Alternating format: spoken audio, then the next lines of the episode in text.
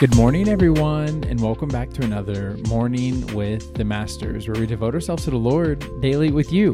Good morning, you guys. We are picking up with a new devotional in the Bible app called Enemies of the Heart. There's a link to that in the description of the podcast if you guys want to follow along with us. And as always, I'm going to read the scripture, then Tori's going to pick up with the Devo. Let's do it. So the full scripture is Matthew chapter 15, verses 1 through 20, but I'm going to just focus on verse 8. And it says this.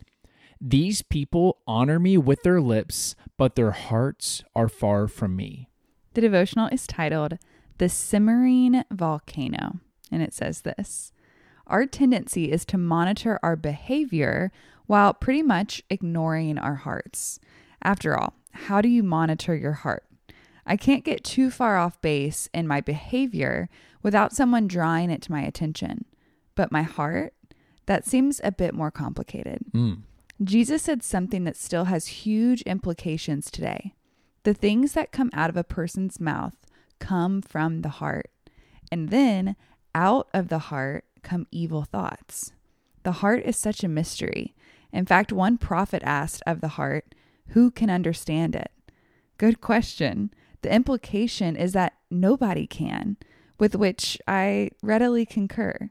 And even if we do begin to understand it, we certainly can't control it, which is all the more reason we need to learn to monitor it. Like the seismic activity of a dormant volcano, what you don't know can hurt you. Suddenly, someone files for divorce. Suddenly, a kid's grades drop and his attitude changes. Suddenly, a harmless pastime becomes a destructive habit. Out of nowhere, devastating words pierce the soul of a unsuspecting loved one. We've all seen it, felt it, and even caused it.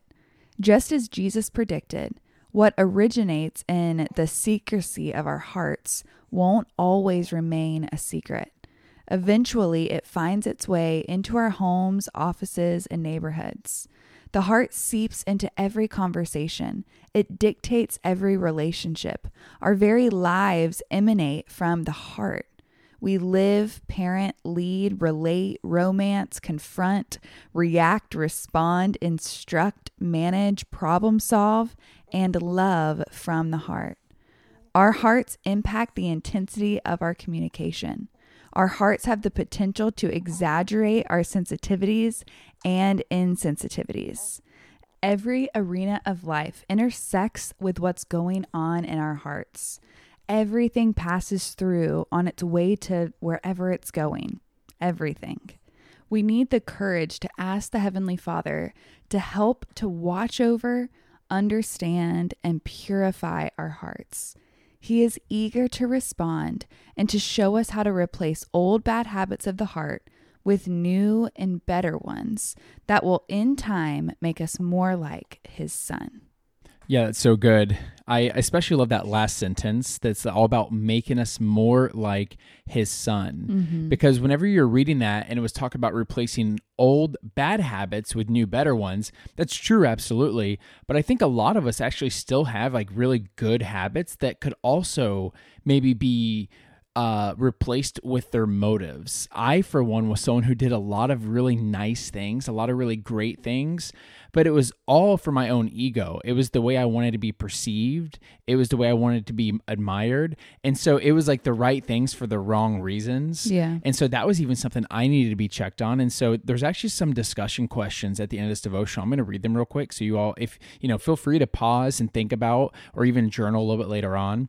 And it says, what do your recent thoughts, words, and actions reveal about what's going on in your heart? And there's a follow up that even says, ask someone close to you for their opinion about this as well. And I just think that's a great practice for all of us to dig down to why we do what we do. I think a lot of us are doing really good stuff, really sweet stuff, really intentional stuff, really hardworking stuff, really uh, God fearing stuff. Mm-hmm. But why? Like, why are you doing it? Like, we're all driven by emotion. Why do we pursue relationships? Is it because we feel alone and it makes us feel okay when we're with someone, or is it because we want to build God's kingdom with with, with a partner?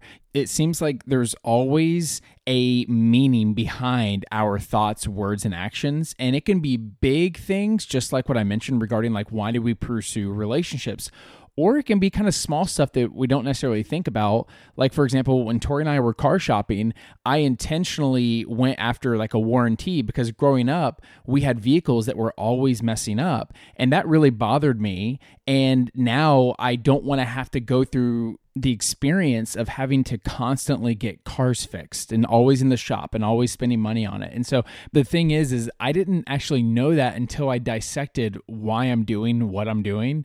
And I mean, it even bled into one of the reasons I'm attracted to Tori. Tori's one of the hardest workers I know. And it just so happens that the only woman I grew up with, my mom, is the hardest worker I know. Aww. And so it just kind of becomes this thing where we don't always know why we're doing what we're doing. And it's such a healthy habit to ask ourselves, like, hey, mm-hmm. why am I doing this? Is it for a healthy reason or an unhealthy reason? Yeah, it's so good to think about because something that really stood out to me in the devotional was that section where it was talking about suddenly this happened, suddenly this happened, and out of nowhere this happened because it's just never truly the case. Mm. Things happen because we've been sitting on them, we've been thinking about something, and it's developing in our hearts. And just Ooh. like the devotional says, it's going to come out in some way, some sort, somehow in our physical lives. And so if we're not actively asking ourselves and taking an inventory and asking the Lord to purify our hearts, then we are going to see the ramifications of that in our life, whether that's good or whether that's bad. Yeah, I mean, I feel like we could insert any metaphor about like taking root in our hearts or pruning bad thoughts and all right, that stuff. Yeah. I think it's an incredible practice. And then also, if you feel up to it, definitely ask someone close to you for their opinion too, because you could actually be being a little too hard on yourself. So, mm-hmm. but it's good to get a second opinion from a close one. Yeah, I agree. You ready to pray sign out? I am. Dear Heavenly Father, Lord, we just thank you for this reminder today of how important it is to take an inventory of our hearts, something that's so hard to navigate and understand sometimes. So, Lord, we bring it to you today. We pray that you purify it and make it look more like yours. We absolutely cannot do this without you, Lord. So we just invite you into that space. We love you and pray these things in Jesus' name. Amen. Amen, God.